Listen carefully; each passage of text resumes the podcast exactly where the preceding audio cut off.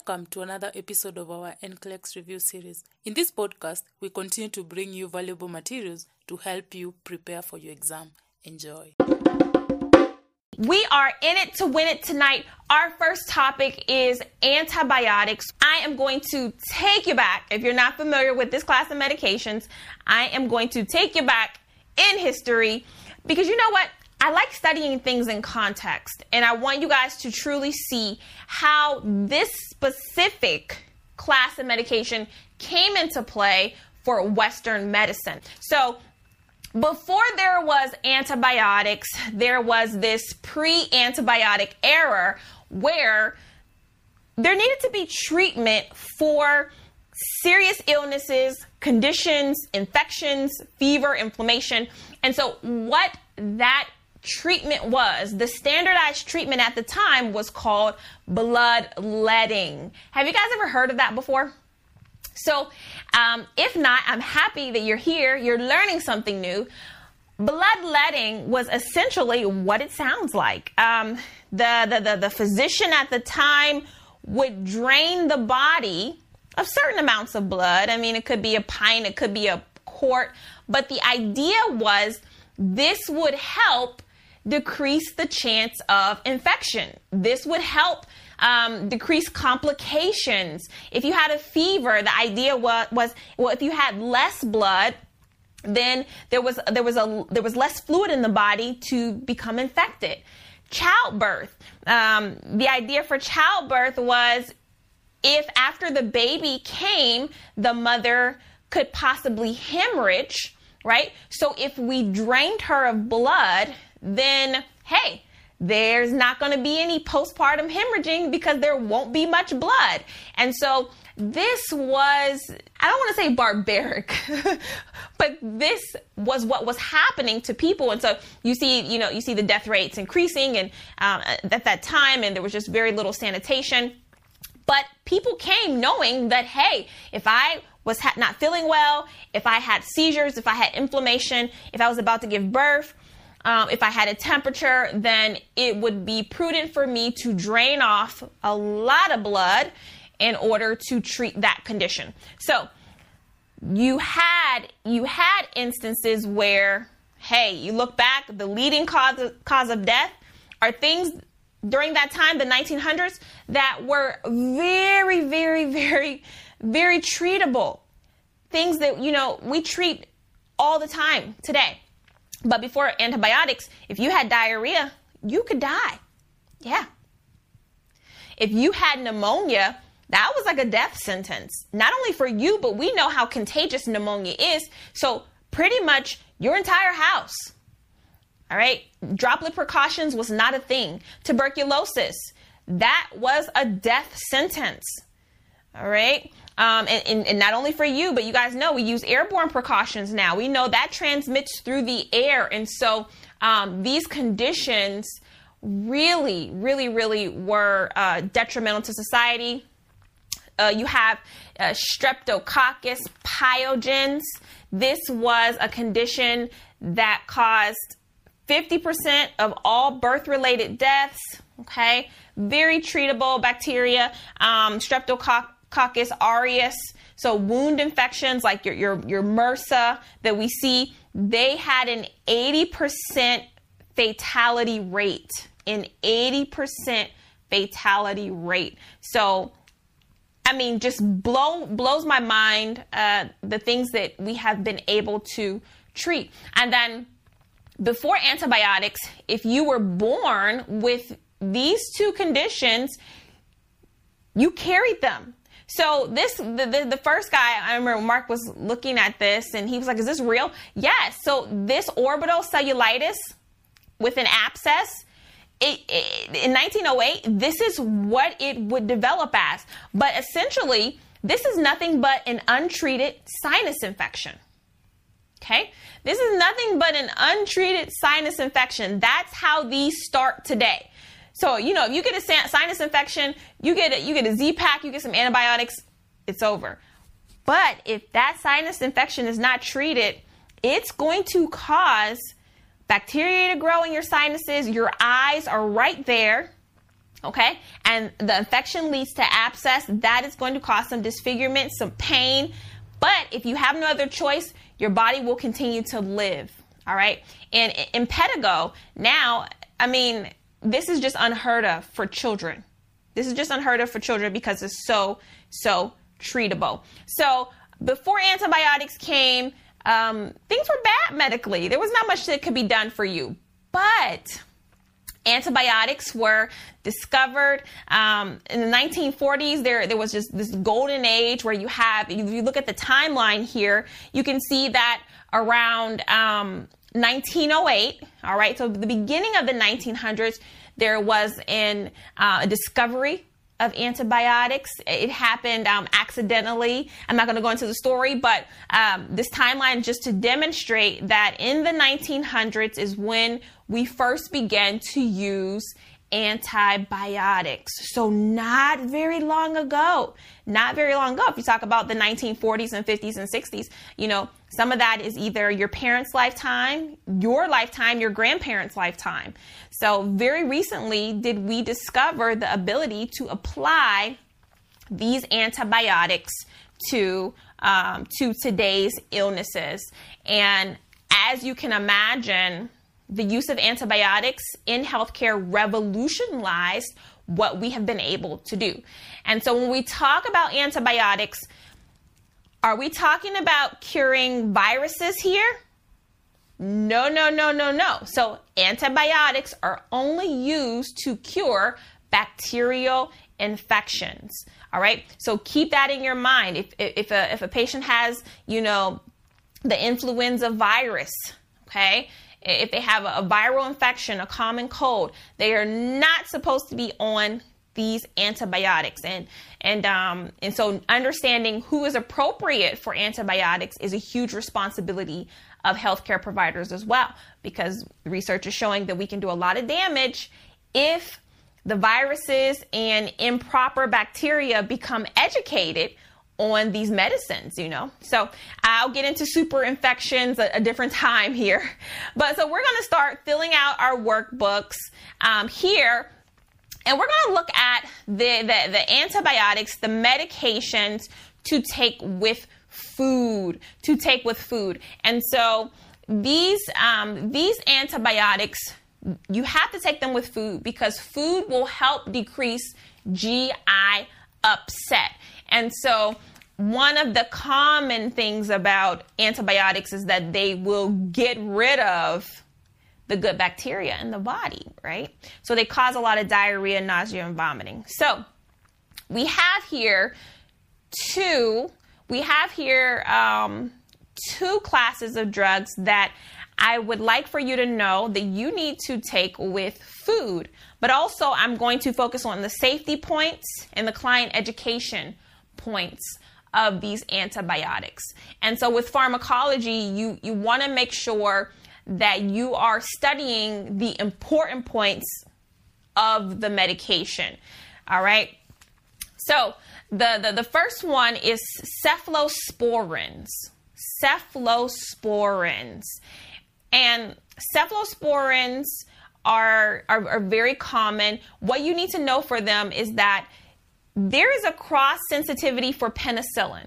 So if a client is prescribed a cephalosporin, we do need to ask them for the NCLEX exam if they are allergic to penicillin.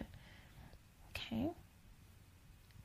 Also, if a patient is taking a cephalosporin, um, then it puts them at risk for bone marrow suppression. Okay, so it reduces the, the, the bone marrow that is produced. And so the example that I have here for you to know is ceftriaxone.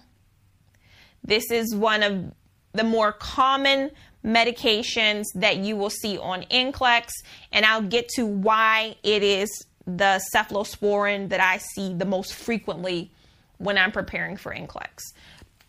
Okay, um, client education about a cephalosporin is that they can cause your urine to demonstrate false positives. So the two false positives are uh, a false opioid. Okay, so that means that if you take, if you give a urine sample and you're on a cephalosporin, it will come back that you are possibly addicted to heroin, morphine, um, op- like you know, so these opioids. So this is this is important for us to tell our patients, right? Um, because if you are on a job interview, if you're going for a job interview and they, they, they make you take a drug test and you're taking this antibiotic, when your employer gets back that result, it will indicate that you're an opioid user. And you're not, you're just on regular antibiotics. So it's an important teaching point for the NCLEX exam. Also, this medication will cause you to have false glucose readings, okay? So that your blood sugar um, is falsely elevated due to the medication.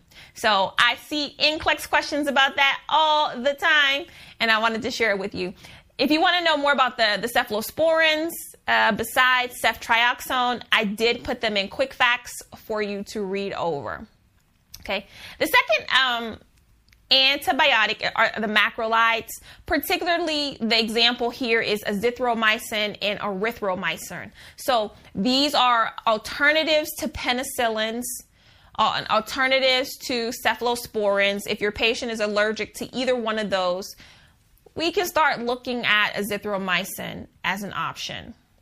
The thing about azithromycin and erythromycin is that they can cause cardiac changes, particularly the QT segment prolongation.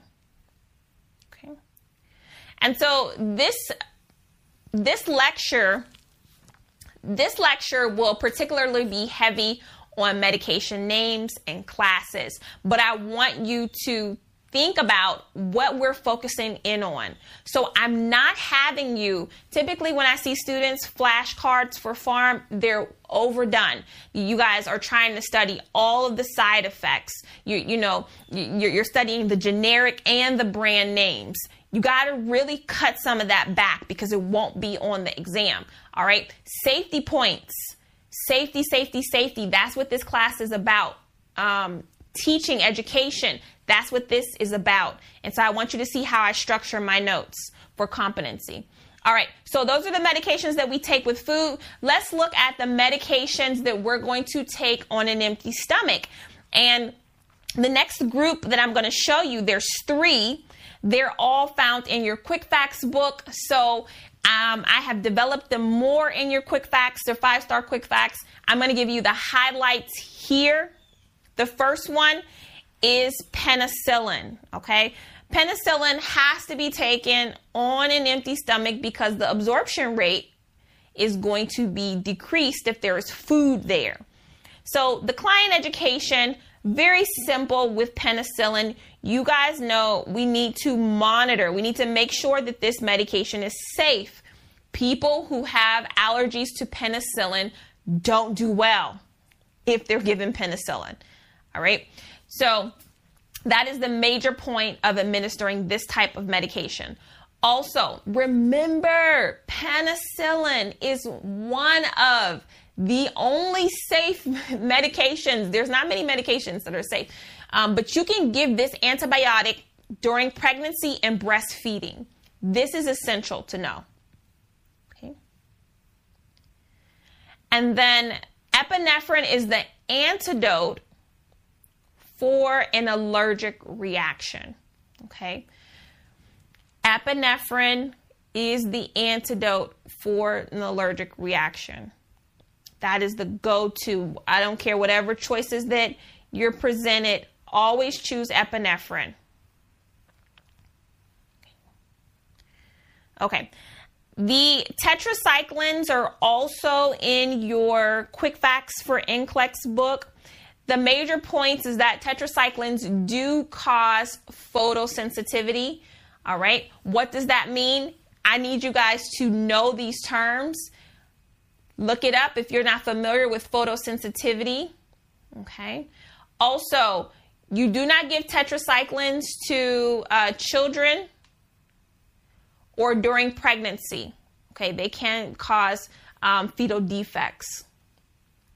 And, and tetracycline is a, a hepatotoxic drug, so it is going to cause issues. Tetracyclines are a hepatotoxic drug, so it is going to cause issues with the liver. So you're going to have to monitor your patient's liver function. And, and that's not all that um that's not all that that is not all of that uncommon with antibiotics. Okay? All right. Now, the last class of drugs that I want to talk about are the um, sulfonamides. And there is one here that you need to know specifically, and that is the um, trimethoprim sulfa methoxazole. Okay.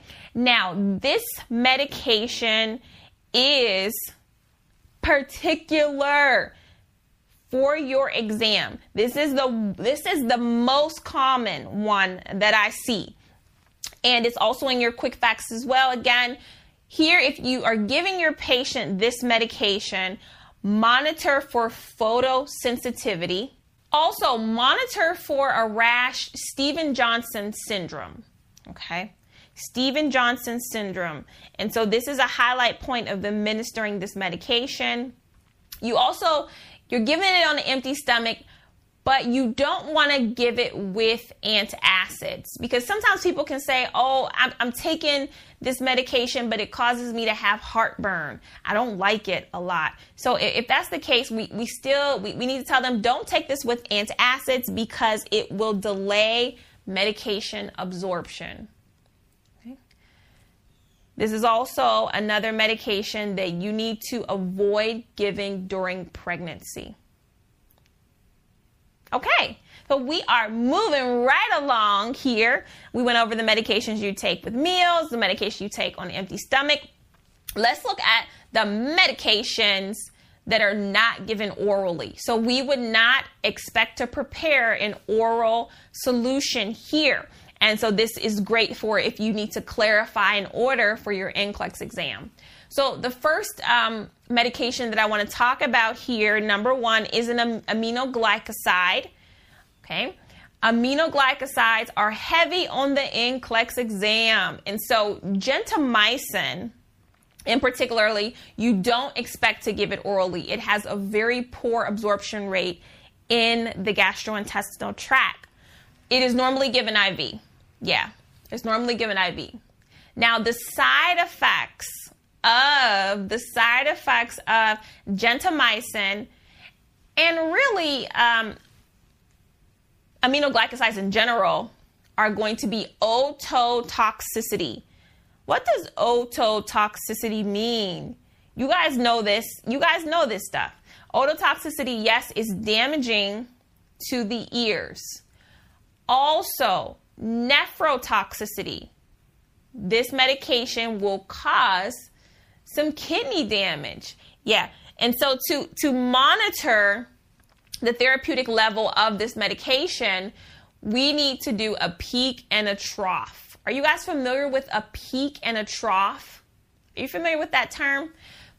So just really quickly, because I know I have some nursing students in here that um, may not have been in their final year, may not have come to pharmacology in classes. So the peak and the trough is essentially blood draws that are done. So you actually take the patient's blood and you measure you measure the amount of a specific medication in the blood. So the peak is when you're looking for the medication at its highest point. That's the peak.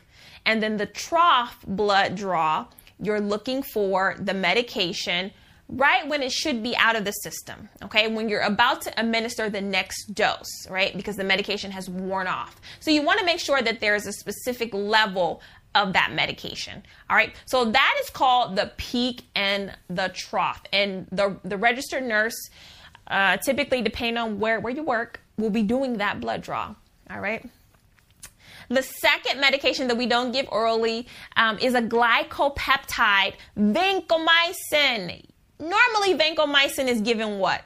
it is given IV. Normally, vancomycin is given IV, and vancomycin as well will cause ototoxicity, nephrotoxicity, and you have to watch out for red man syndrome. Okay, you have to watch out for red man syndrome. And I hope you guys get a chance to look that up before your NCLEX exam. It is hot information.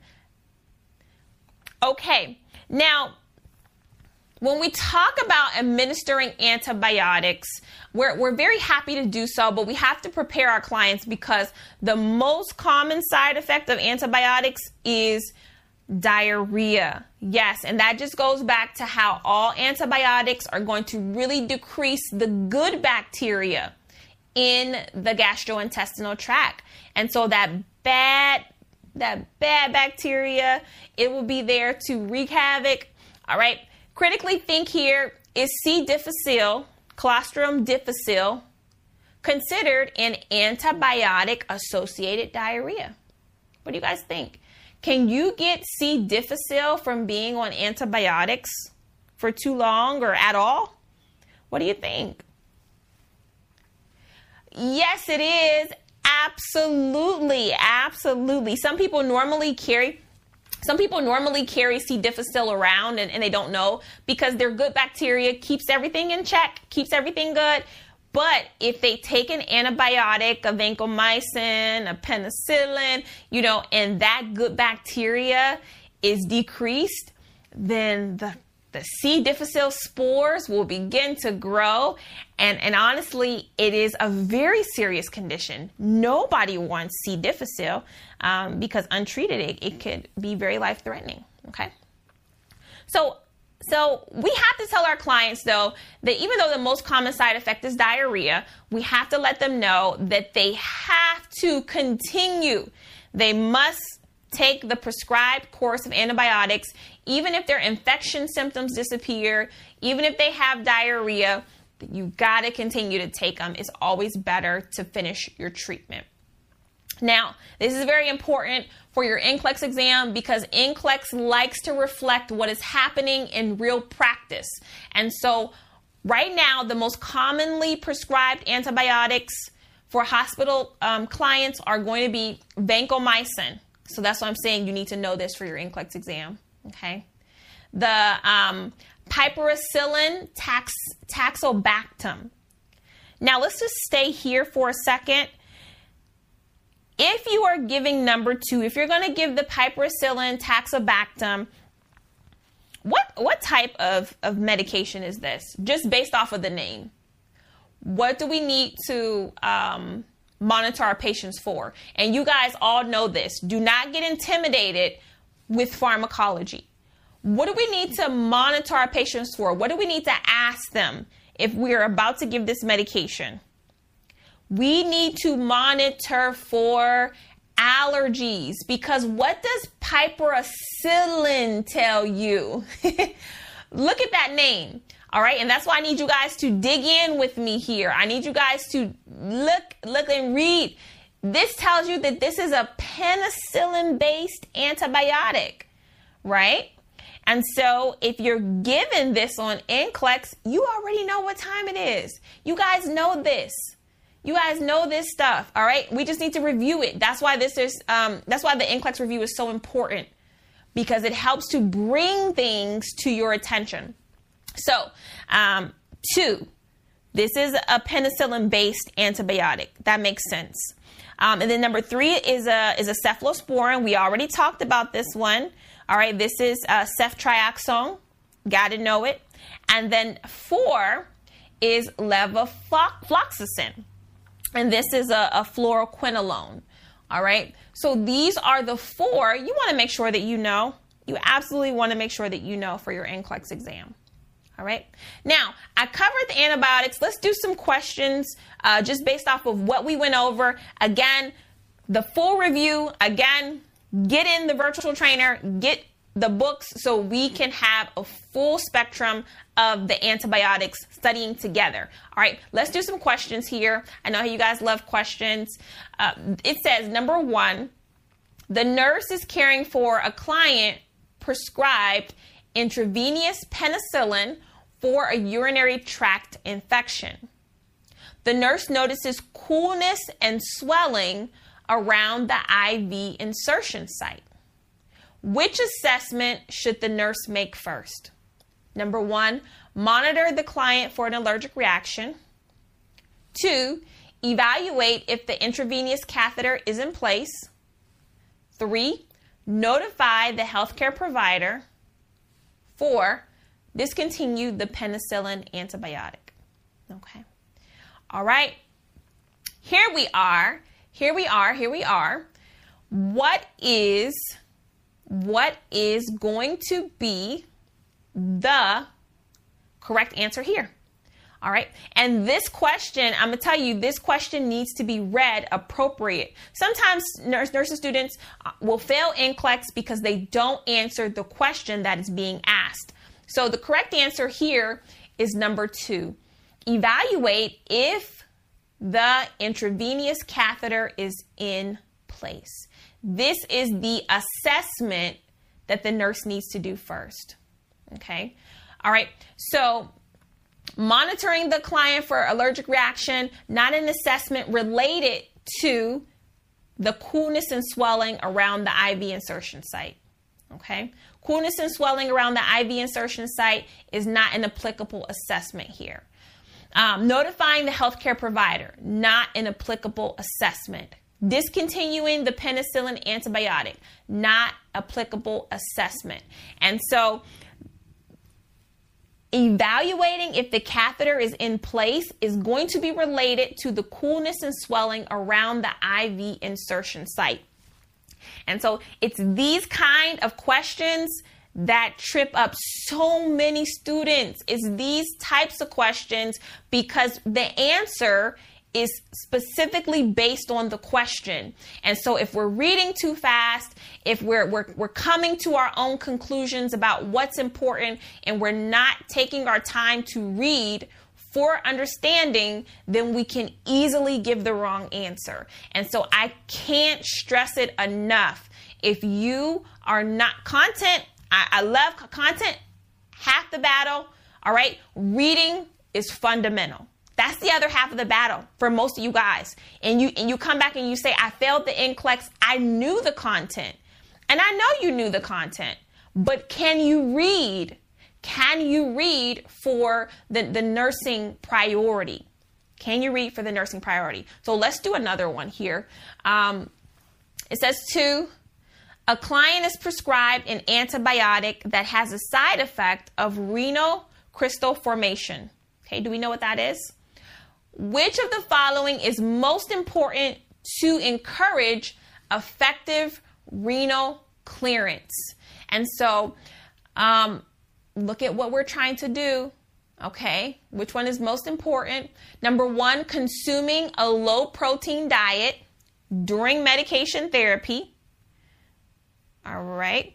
Um, two, encouraging the client to void every two hours.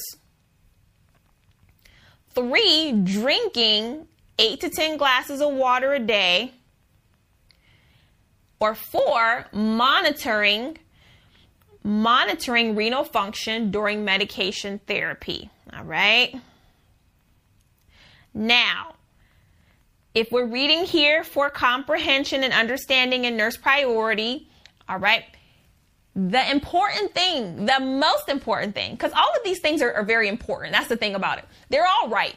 But what's most important right now is going to be basically three. And this is something the client can simply do to keep their urine clear that will allow them to have a decreased risk for the, the, the renal crystal formation. Okay. All right. Another question, let's give it a try here. It's in your workbook as well. It says um, a client prescribed tetracycline states a client prescribed tetracycline states that taking a medication on an empty stomach is difficult and causes heartburn. Which is the most appropriate most appropriate statement for the statement for the nurse to make? Number one, the medication can be taken with orange juice, but not with food. Two, dairy will decrease the absorption of the tetracycline. Three, the medication can be taken with a slice of bread to prevent heartburn.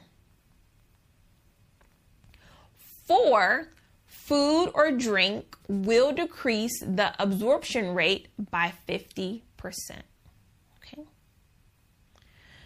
All right, so which statement is going to be the most appropriate for the nurse to make?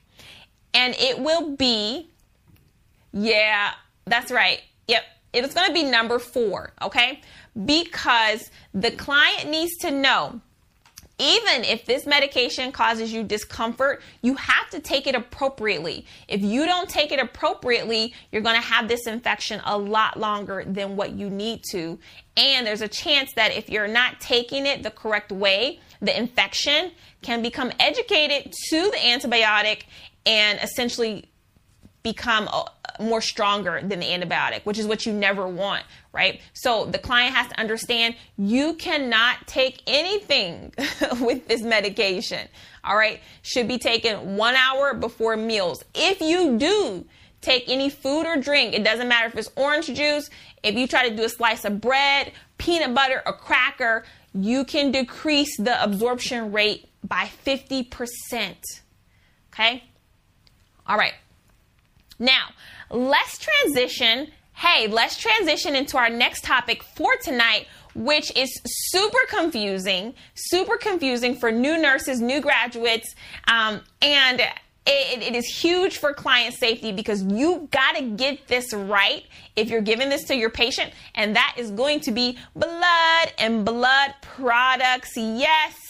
Yes, yes, yes, yes, yes. Safety, you got to know this. So let's just start uh, with general information and then I will break it down into more specifics. So, blood is a fluid, right? It's a fluid in the body, it's a transporting fluid. All right. So we're gonna re- we're gonna review the most important safety points about this. And, and the goal, the goal of, of a blood or a blood product transfusion is to deliver oxygen to the tissues. So, if you guys remember, we were talking about letting out blood as a treatment in the pre antibiotic era. Now we're talking about giving blood. We're talking about giving blood. So, the, the goal of the blood transfusion is to deliver oxygen to the tissues. And I just want to give a, a context about this. Um, so, one of the first blood transfusions was done by a physician with his sister, and I apologize, his name escapes me right now, but he was caring for his sister who was about to deliver a baby and she began to hemorrhage. She was losing a lot of blood. And so he had the idea that if I give her some of my blood, she will do well. And so um, he did. He he he and he transfused his blood into his sister's blood, and she had a great recovery. And so other people said, "Wow, this could really work." And so physicians began to transfuse their blood into their patient's blood, um, and then what they found was, "Hey, my patient's not doing so well when I do this. Why is that?" Can you guys think about why the the one patient who transfused his blood into his sister, why other physicians who tried to do it to their patients did not have the same results? Can you guys think of why it was not working for them, but it worked for him? All right. So the reason why, of course, is because the physician and his sister were related. So they just happened to have the same what? Blood type. Yes. And so um, if you get blood from a random stranger and it doesn't, it doesn't meet the compatibility with yours, then how, how are you going to do? You're not going to do well. You're going to be even sicker. And so blood transfusion has come a long way now that we know that there is an appropriate time to give it. There is an appropriate type to give for patients. So it's just really it's really helpful and it's really great to know the background of some of, of these pharmacology um, that you know that we commonly use. And and and I want you guys to be remarkable nurses. And being remarkable nurses means that you're well rounded, not only in current medical practice, but also the history of our medicine as well. So we're talking about blood as a transporting fluid. And so the reasons why we give blood, the, the indications are essentially this surgery. Okay, so pre pre antibiotic time, you if a person was having surgery, they would bloodlet, they would drain them of the blood. Now we know we're going to give them blood now. That is an indication. All right. So if you have some sort of injury, if you had some sort of surgery, um, then we we gave you blood. Okay. Also anemia, anemia, and of course hemophilia. What does hemophilia mean? Somebody needs to put that down. The definition of hemophilia. I know there's one watching that does not know. Okay. So we're to talk about. Um, the verifications that you need to do before you give a patient blood. And there's two types of verifications. There's a paper and then there's a client. So the paper verification, these are things that um, must be done.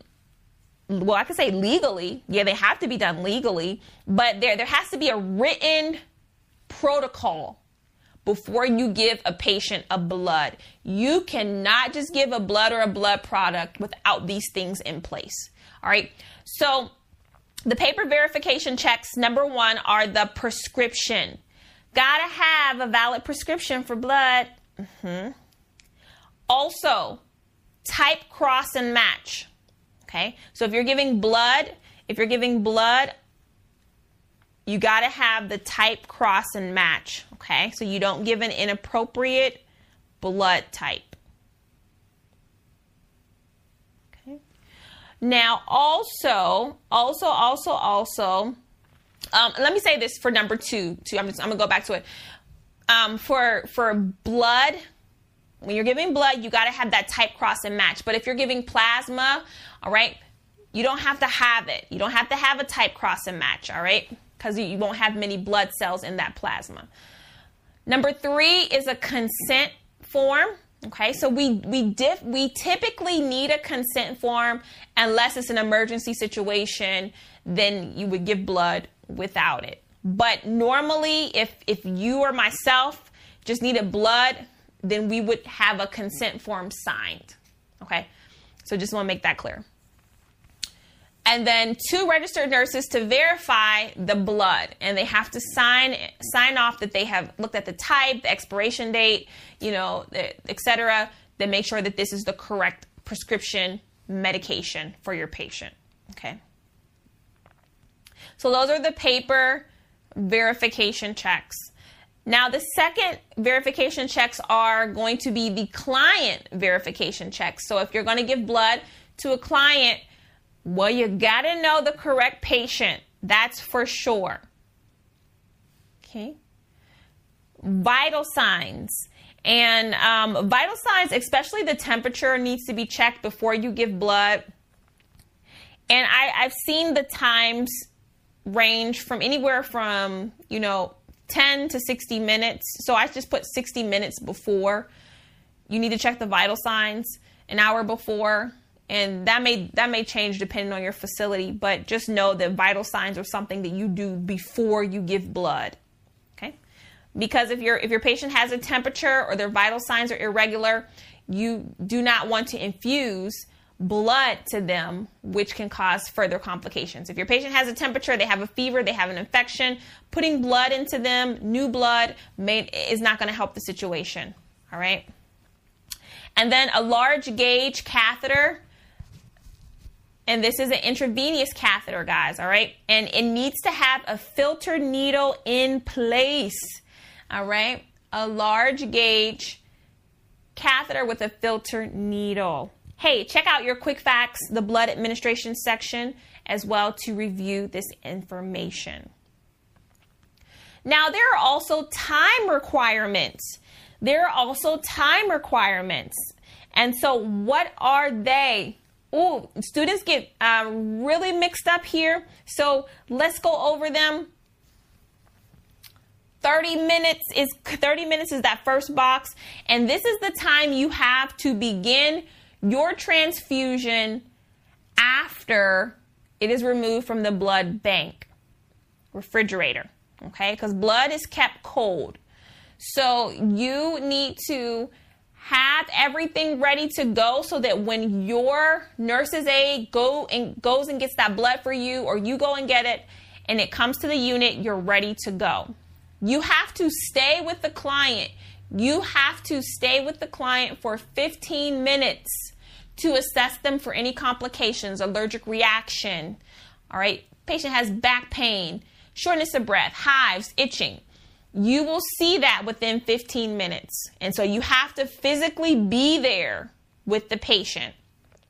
Now, you continue to monitor the patient for 30 minutes. You continue to monitor the patient for 30 minutes. Now, four hours is right now it is the evidence-based standard of time that raw blood can be um, left out. So you have four hours to completely transfuse blood. Now, new studies are being done to see if blood can be used longer than that, um, up to 24 hours. But I don't have any conclusive data. So for our state board exams, four hours to completely transfuse blood. And then after that time, you would disregard uh, the blood and all the tubing and get new blood products and new equipment for the patient, okay, as, as far as tubing goes. All right. All right. The, the last thing on this page here is the equipment requirement. So we did paper, client, and now time. And then here is the equipment requirements. So in order to infuse blood, we never run blood to gravity. We always put it on an electric pump. You got to have that filtered tubing. And then normal saline is the only acceptable fluid that you would hang with giving a blood or blood product. Okay. All right. Now, here is a, a, separate discipline question. We're not talking about isolation precautions today, but you guys know I love isolation precautions. Um, so if we're talking about giving blood and blood products, what isolation precautions are needed when you are handling somebody else's blood? What do you guys think that answer is going to be? Yes, yes, yes, yes, yes. We all know you gotta use universal or standard precautions when you are giving uh, a treatment of a blood or blood product. Okay. Okay. So that is a great overview of blood, the requirements, the checks. But now I want to dive a little bit deeper and go into the specific blood products because this information is where it can get really confusing and um, so we're going to start with an anatomy review for our visual learners. We have a chart that we're going to fill out. And then for our readers and our writers, we're going to take some good notes. So let's get started here. All right. So here is our anatomy review. Fill out your boxes. We're going to start with blood. Yeah, so we're talking about blood.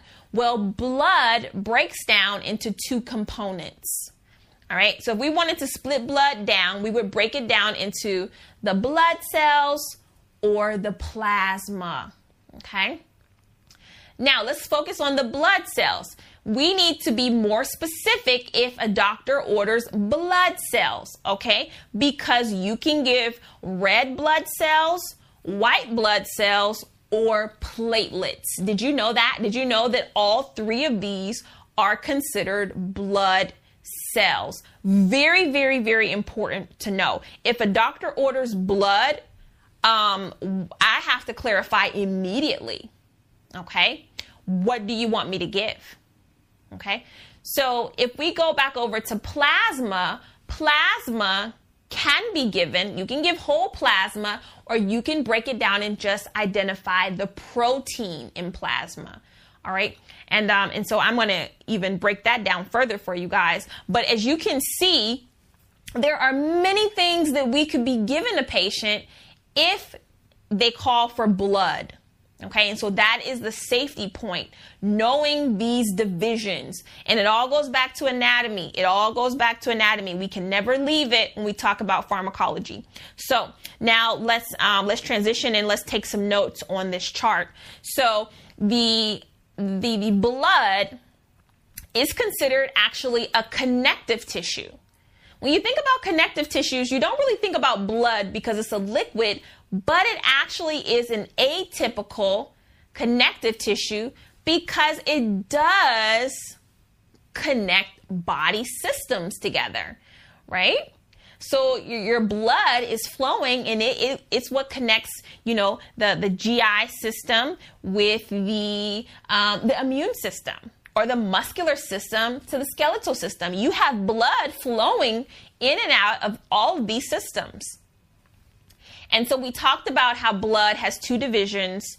Um, there's two divisions of blood. There, there are the, the the blood cells and the plasma. So we're going to break down blood cells and then we're going to go down to plasma. So A, we're going to talk about the three divisions of the blood cells. Are you guys with me?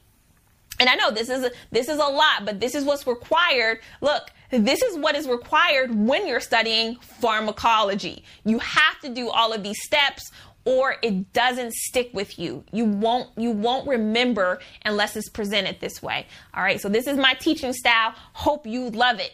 Here we go.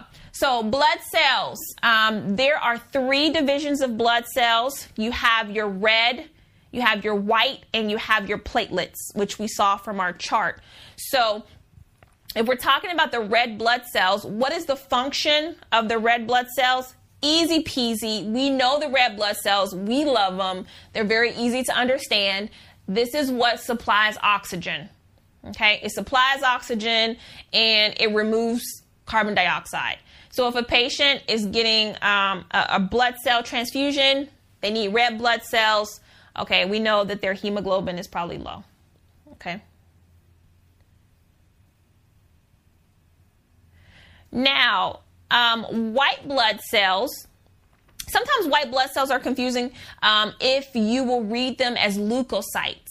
So white blood cells can also be called leukocytes. So if I wanted to write a difficult NCLEX question, I could just say a client's leukocytes were low and nursing students would be scrambling like, what is the leukocyte number? Wow, what is the normal? I don't ever remember reading that. Uh, well, that's just white blood cell count. All right.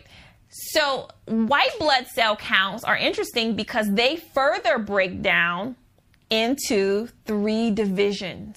Yeah, right? So, A is the granulocytes.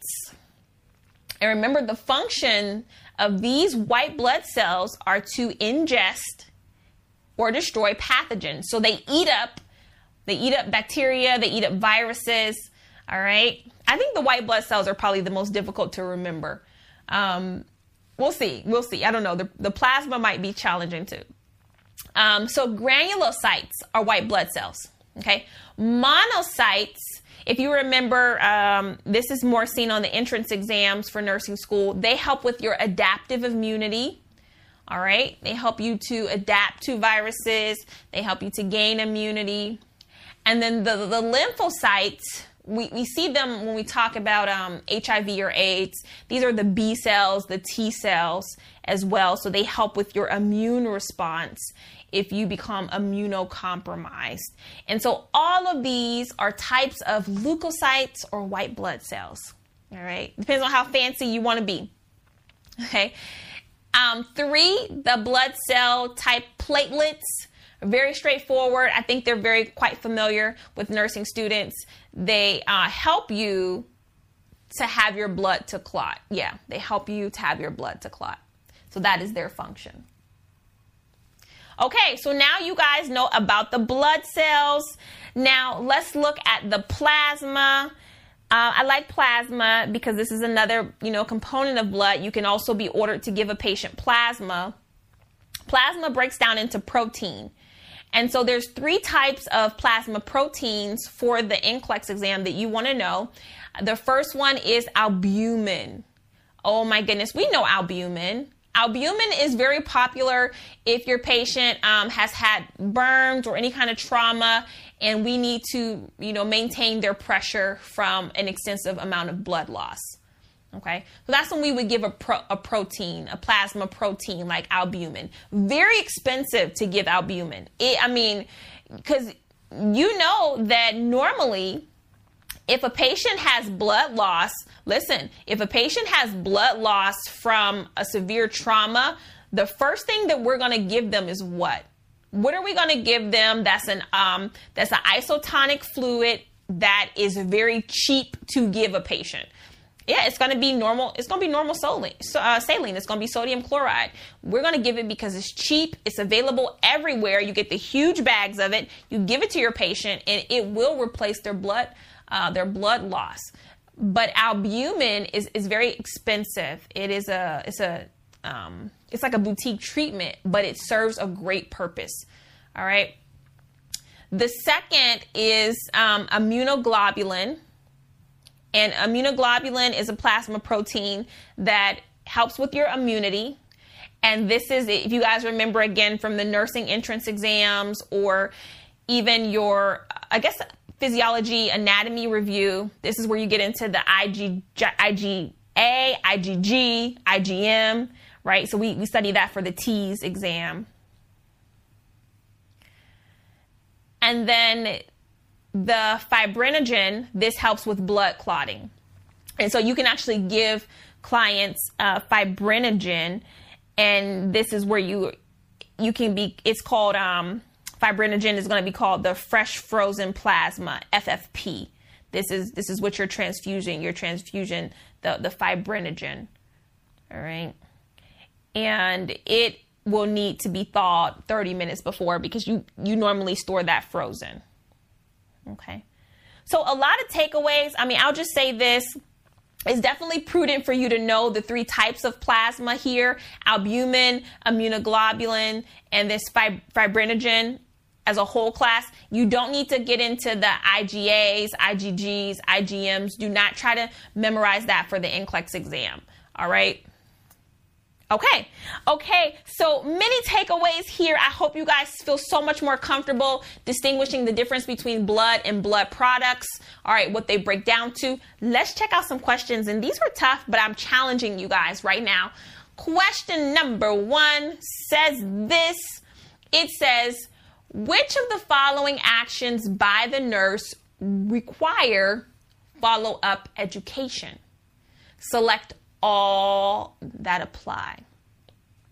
Number one, verify a valid signed consent is placed in the client record. Two, if the client is an infant, verify the identity with a wristband and parent if available. Okay. I'll read that again. Number two, if the client is an infant, verify the identity with a wristband and a parent if available.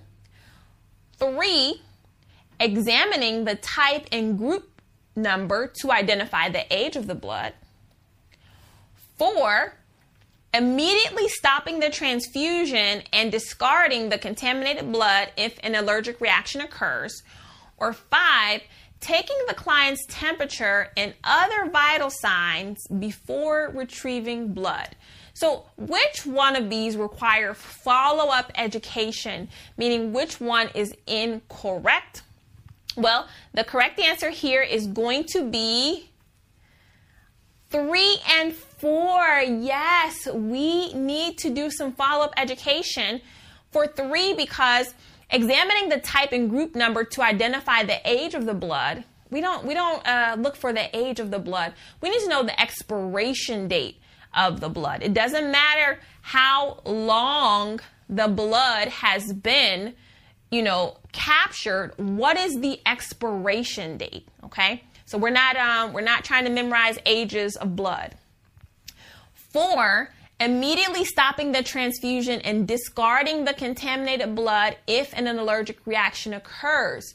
No, remember, we keep the blood for a specimen instead of throwing it away. We do not throw it away. We need to get a blood sample from the patient. We need to get a urine sample from the patient. We need to keep that blood so that the blood bank um, can have a sample of it. All right.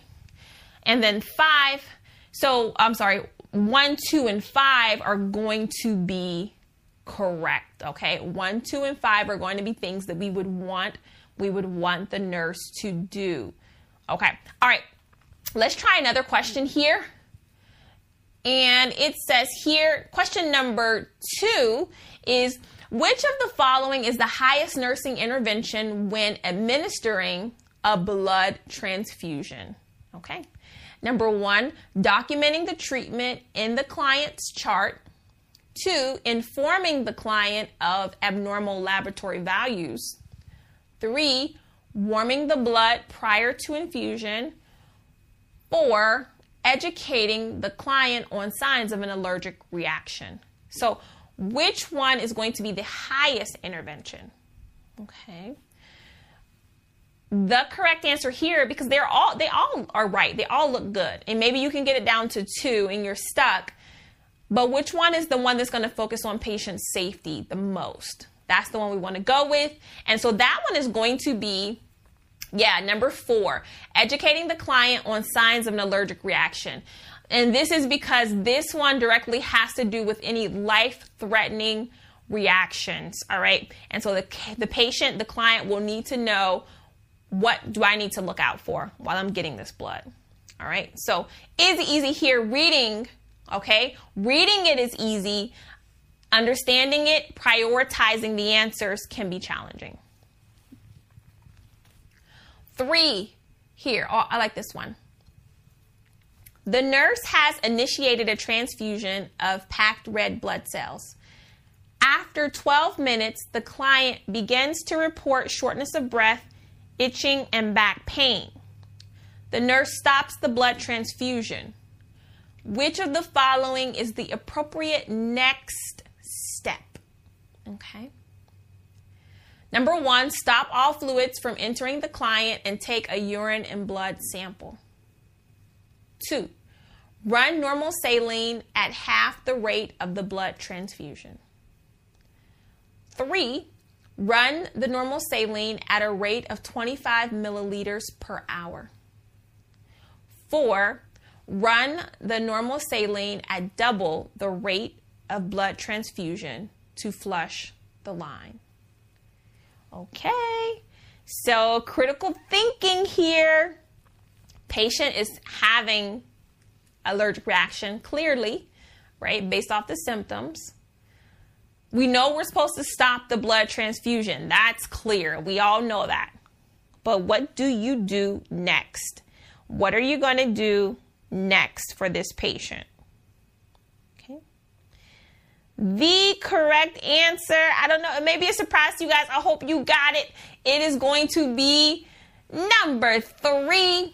Run the normal saline at a rate of 25 milliliters per hour. This is considered the keep vein open rate. It's considered a low rate, a keep vein open rate, which becomes the priority during this time. Um, some of you guys stopping all fluids from entering the line. We don't want to do that because we've given blood. And so, what does blood have a tendency to do if it's not moving, if it's standing still? It will have the tendency to clot. Yes. And so, if we just cut off the blood and there's blood infusing in the patient and it's in their veins, we can actually create blood clots if we don't keep that fluid going. So we want to stop the blood, keep the line patent. That's why we look for the keep vein open rate. So anything else of um, running the blood at a normal rate, uh, other than keep vein open, you're you're administering another treatment. And so running the normal saline at half the rate of the blood transfusion then that's actually what will require an order for you to do because you're giving fluid. Most blood transfusion, you know, you're giving um, maybe 200. Uh, I, I don't know. Maybe you're. I'm trying to think of what a normal rate would be for blood. Like so, for instance, if you're giving, you know, 150 milliliters an hour, right? So if you want to half that, you're giving 75 or you're giving 100 milliliters an hour. You need an order for that to give a patient that much fluid, right? Also, um, if you're going to give double the rate of the transfusion to flush the line, you're really going to need an order to have that because then you're given 400 or you're given 300 um, milliliters an hour. And so this is going to potentially put your client at risk for hypervolemia or congestion, pulmonary congestion. So, very, very, very carefully, um, not only reading the NCLEX questions, but knowing your content. You have to be able to isolate the priority here, especially when it comes to pharmacology. You know what? It's not over. We're about to go into the NCLEX virtual trainer. We're going to go over some medication administration points so that you can demonstrate you know how to properly give a medication. You know, before we give medications to any clients, there are the rights that we have to check. And there are many rights. I know we started with six, but now they're like 20.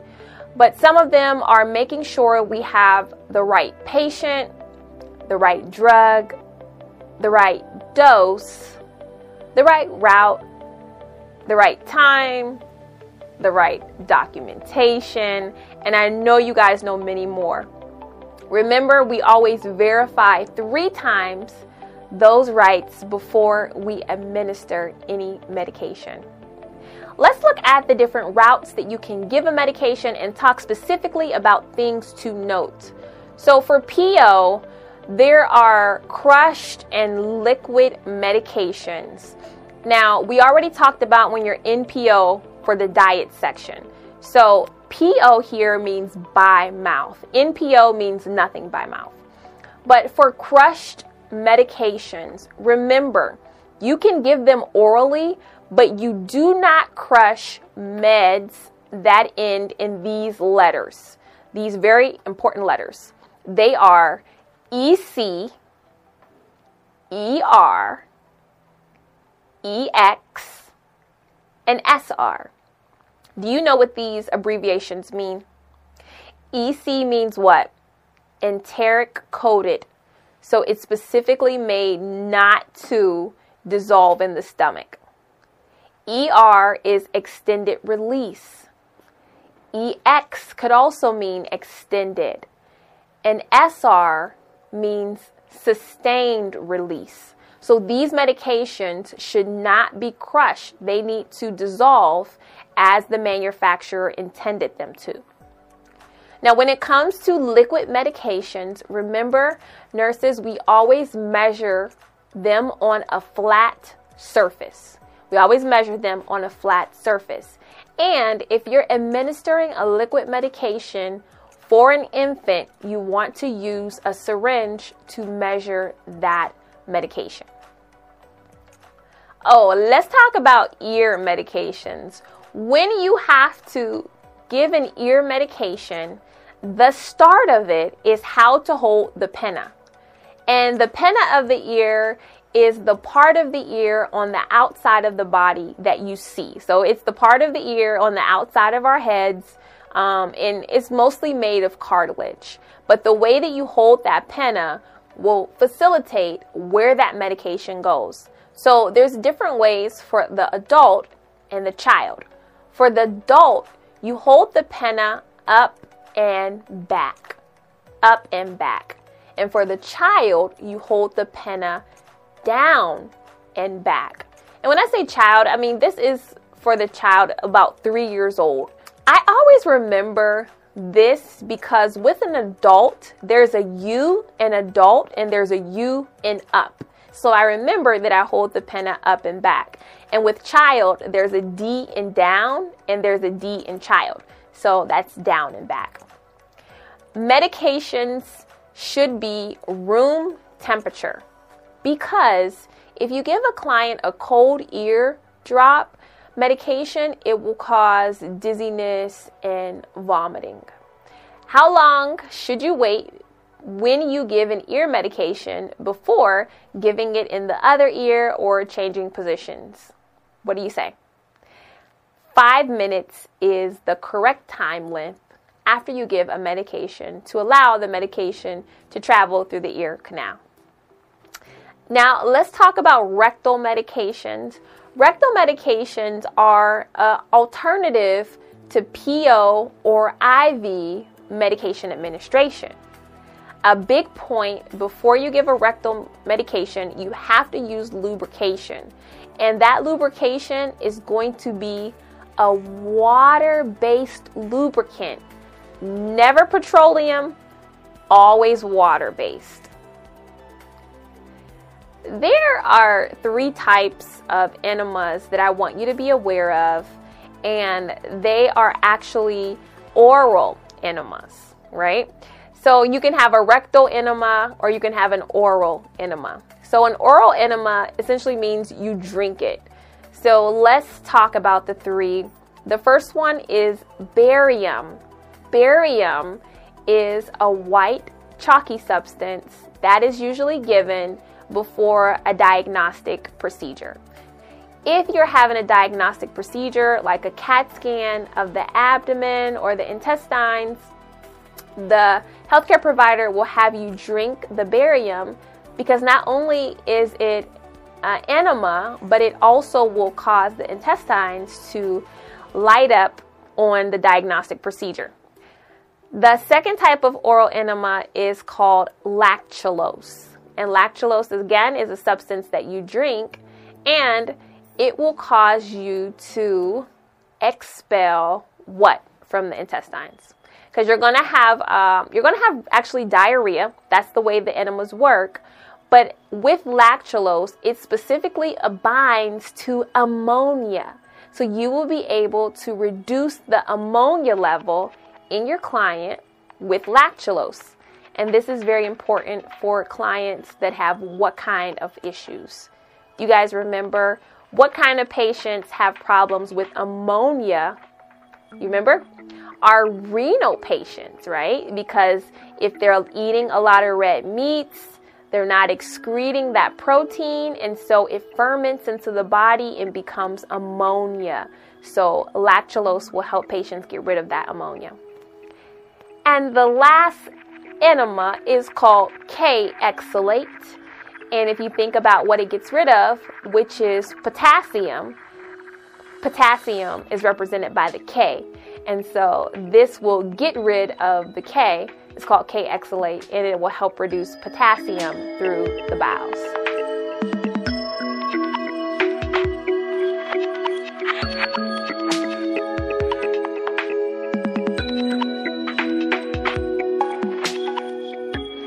Next route of medication is the eye medication. And the steps to administering an eye medication appropriately is to tell the client to look a certain way. Do you know what it is? Do we tell the clients to look up or should they look down if we're trying to put a medication in their eye? They should look up. Yes, they should look up. And then we place the medication in the lower conjunctiva sac. That is where it should be absorbed. You do not want to place medication directly on the cornea, which I see happen a lot. You put an eye drop, even patients do it to themselves. When they put eye drops in, they put it directly into their eye, directly on the eye. But the cornea is very sensitive and it's very delicate. So you can actually decrease your vision or cause blindness by putting drops directly onto your cornea. Now, if NCLEX gives you a scenario where eye drops are prescribed and eye ointments are prescribed, hmm, which one do you give first? Do you give the eye drop or do you give the eye ointment first? The correct answer is the eye drop. Yes, you want to give the eye drop first because the eye ointment is usually a thicker consistency. So if you put that in the eyes first, the eye drop, which is a liquid medication, is not going to be able to penetrate that ointment that may have a petroleum base or something else that would block it. Oh, we got to talk about the G tubes, those gastric tubes, because we give medication through there all the time. Now, initially, when a G tube is placed, you need to check for placement with an x ray. So, an x ray should be done to determine that that tube is in the correct place. And, and normally, the doctor will have to write an order that it is okay to use the tube because it's been confirmed.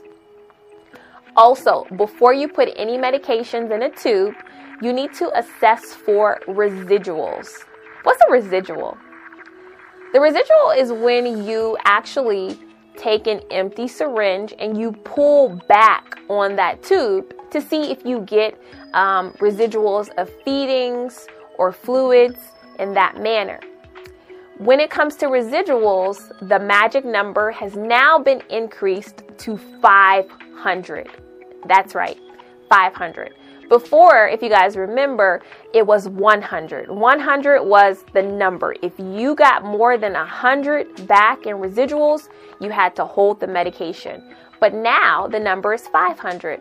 So you can get up to 500 milliliters of fluid, food, or whatever back and still be able to give a medication.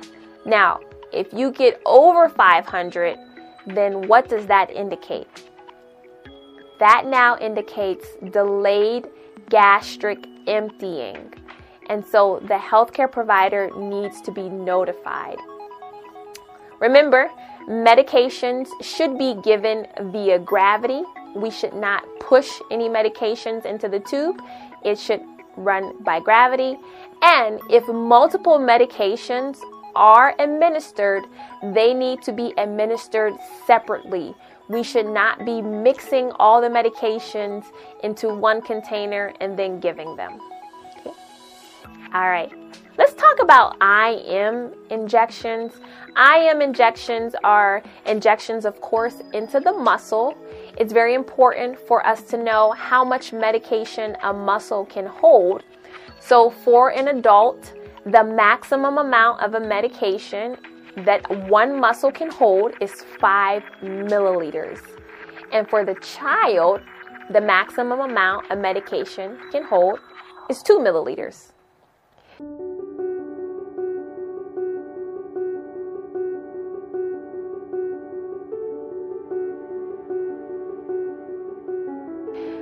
When it comes to IM injections, there's always a question of do you aspirate, do you not aspirate? For most IM injections, you do not need to aspirate for them. Okay. Um, and then specifically, NCLEX may ask you, do you aspirate for vaccinations? The correct answer is no. You do not aspirate for vaccinations. When it comes to giving injections, remember do not give IM injections into paralyzed muscles. When the muscles are not well developed, they will not be able to absorb the medication appropriately. And just for fundamental sake, remember you inject at a 90 degree angle.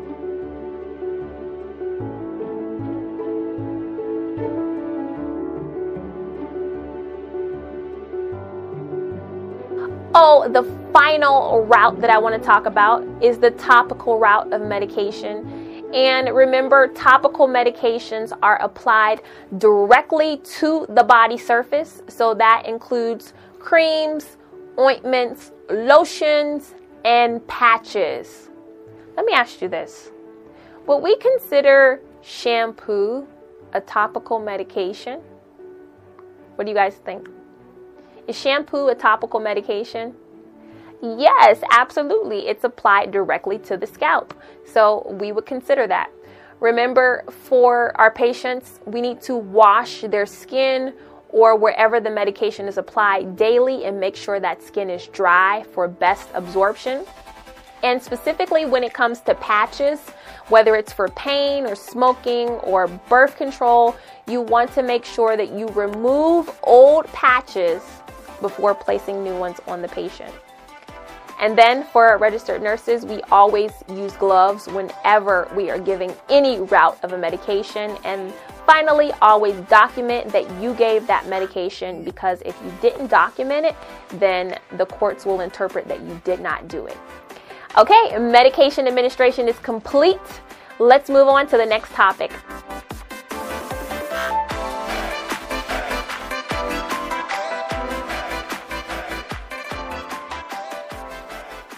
Thanks for listening. If you enjoyed this episode and would like to help support the podcast, please share it with others and leave a rating. We wish you all the best in the coming examination. See you next time.